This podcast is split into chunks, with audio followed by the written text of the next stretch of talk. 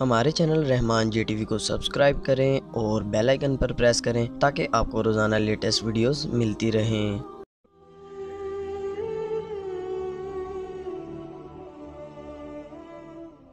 حضور علیہ السلام آگے بڑھے تو کچھ لوگوں کو دیکھا کہ وہ خون کے دریا میں ہیں اور ان کے پیٹوں میں پتھر ہیں۔ تو جبریل امین سے پوچھا کہ یہ کون بد نصیب لوگ ہیں؟ تو عرض کرنے لگے یا رسول اللہ صلی اللہ علیہ وسلم، یہ وہ بدبخت ہیں جو سود کھاتے تھے۔ سود لینا، سود دینا، سود کی رقم پہ گواہ بننا، وزر میں، گناہ میں سب برابر ہے۔ اور اللہ تعالیٰ جل شاہ نے اتنی سختی کے ساتھ ہمیں سود سے منع کیا ہے۔ قرآن مجید اٹھا کے دیکھیے، کسی شخص سے اللہ نے اعلان جنگ نہیں کیا، سود خور سے اعلان جنگ کیا۔ اللہ اکبر۔ اور مجھے بتاؤ، جس کو اللہ جنگ کا چیلنج دے، تو پھر اس کے پلے بچتا کیا ہے؟ اس کے پاس رہتا کیا ہے؟ اس کا سب کچھ لٹ جاتا ہے۔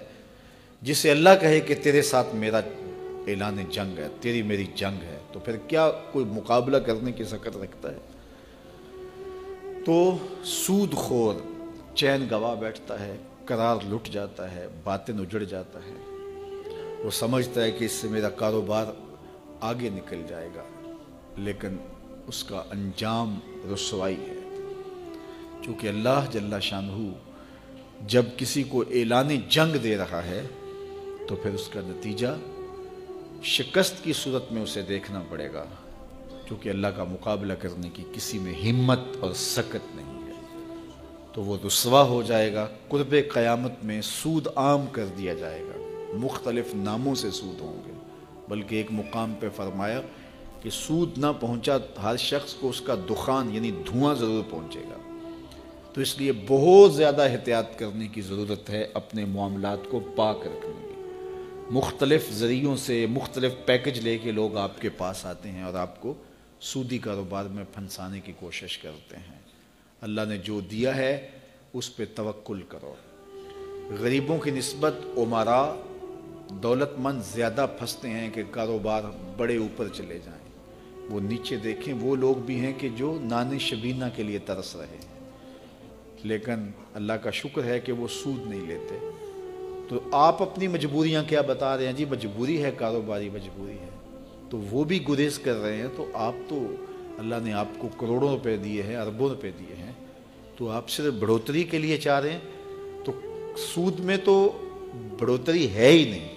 سود تو مال کو برباد کر دیتا ہے اور برکت رزق سے اٹھا لیتا ہے، سکون چھین لیتا ہے اور قرار زائل کر دیتا ہے۔ اس لیے سود خوروں کو اس عذاب میں مبتلا دیکھا کہ وہ خون کے دریا میں تیر رہے ہیں اور ہوتے کھا رہے ہیں اور ان کے پیٹوں میں پتھر ہیں اور پتھروں سے انہیں مارا جا رہا اور کچلا جا رہا ہے۔ امام اعظم ابو حنیفہ علیہ رحمہ کسی سے قرض لینا تھا، دروازے پہ دستک دی، دھوپ میں آ کے کھڑے ہو گئے۔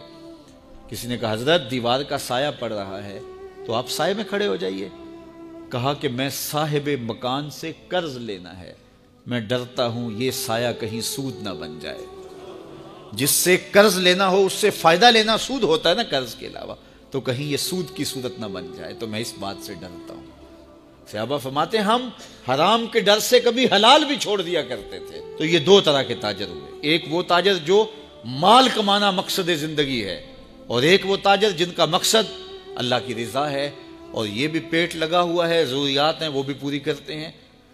تیسرے تاجر وہ ہیں کہ جو چاہتے ہی ہیں کہ ہم ان اچھے لوگوں کی طرح بنیں، لیکن کچھ کمزوریوں کی وجہ سے ان سے کوتاہیاں بھی ہو جاتی۔ ہیں تو ان کے بارے میں ارشاد فرمایا، اے تاجروں کے گروہ، تم جب تجارت کرتے ہو تو اس میں کمی بیشی ہو جاتی ہے۔ کبھی کوئی لغو بات کر دی، کبھی کوئی ایسا معاملہ ہو گیا۔ تو اب اس کا مداوع کیسے کرو؟ تو فرمایا فشو بو ہو کا تم صدقہ دیا کرو، تمہارے اس امر کا یہ مداوع بن جائے گا۔ تو عام لوگوں کو یہ کہا کہ آپ کثرت کے ساتھ صدقہ دیا کریں، اپنے مال سے نکالیں۔ کچھ فیصد طے کر دیں اللہ کے نام سے۔ جب اللہ کو شراکت دار بنا لیں گے اپنے کاروبار میں، جب پارٹنر بنا لیں گے، تو اسٹرانگ پارٹنر ہو تو گھاٹا نہیں نہ پڑتا۔ تو اپنے رب کو اپنے کاروبار میں شامل کر رہے ہیں، تمہارے کاروبار کے اندر گھاٹا نہیں پڑے گا انشاءاللہ۔ ہمارے اس مرکز میں دو تین چار لوگ ہیں ایسے کہ اللہ تعالیٰ نے ان کو یہ توفیق دی، تو وہ کہتے ہیں کہ ہم اتنے فیصد مرکز میں پیش کریں گے۔ تو مجھے آج تک انہوں نے شکایت نہیں کی ہے۔ کہ جناب کوئی مسئلہ ہے، وہ یہی کہتے ہیں کہ سنبھالا ہی نہیں جا رہا۔ یہ یہ اللہ کا وعدہ ہے، اللہ کے وعدے سچے ہوتے ہیں۔ تو اس کو شامل کر لیں۔ فرمایا، کثرت کے ساتھ پھر صدقہ کرو۔ ہمارے ماضی میں ایسے کتنے اسلاف کی کہانیاں موجود ہیں۔ اگر ان سے کوئی معاملہ ہوا تو بعض کا انہوں نے سارے کا سارا مال صدقہ کر دیا۔ پھر زیرو سے شروع ہوئے۔ اللہ نے پھر برکت ڈال دی۔ بعضوں نے آدھا مال صدقہ کر دیا۔ تو اللہ کی راہ میں جب صدقہ کرو گے تو پھر برکت ہوگی، رحمتوں کا نزول ہوگا۔ کاروبار کے اندر کبھی کھو نہ جائیں کہ اپنے رب کو بھول جائیں۔ جب اللہ کے محبوب علیہ السلام کے صحابہ، تابعین مدینہ المنورہ کی گلیوں میں، بازاروں میں کاروبار کرنے لگے، حضور کا وصال ہو گیا۔ پھر کاروبار کی طرف جب توجہ بڑھنے لگی۔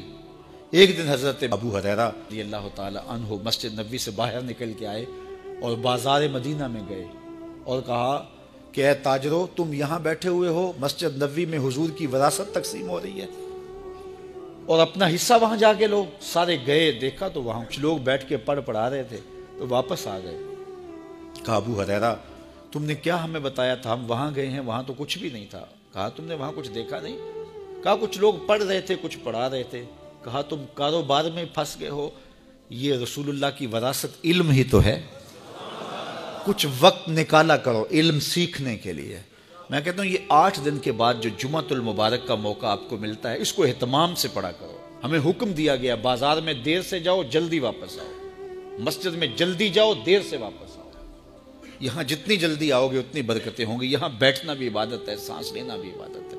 تو کم از کم جمعے کا یہ جو اجتماع ہوتا ہے جمعے کے مواقع ہوتے ہیں، آپ جہاں بھی پڑھتے ہیں، یہاں آنا چاہیں، تو یہ تو ایک تربیتی نشست ہوتی ہے کسی نہ کسی موضوع پہ۔ اور بر وقت آئیں، سنیں، بیٹھیں تو سیکھنے کو بہت کچھ ملے گا۔ تو یہ برکتیں ہیں، تو کچھ وقت ضرور نکالا کرو، کچھ لمحے نکالا کرو۔ اللہ جل شان ہو ہم سب کو رزق حلال، رزق وسیع، رزق فراواں، رزق مبارک، رزق سہل عطا فرمائے۔ حرام کے ایک لکمے سے بھی اللہ ہمیں محفوظ فرمائے۔ ہماری نسلوں کو بھی اللہ حرام کے لکموں سے محفوظ فرمائے۔ اللہ ہمیں جو عطا کرے اپنے کرم سے، اس پہ کنات نصیب فرمائے۔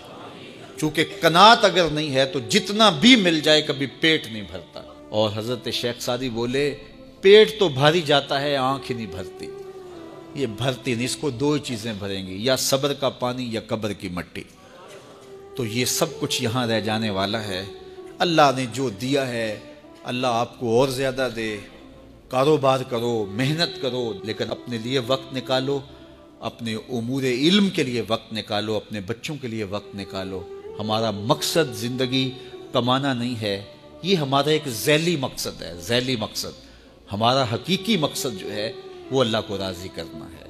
اور اسی کے لیے ہم اس دنیا پہ آئے ہیں، اور اس کے لیے ہم وقت دیں۔ اللہ آپ سب کو سلامت رکھے، اور فراوانی رزق، فراوانی علم، فراوانی رضائے الہی سے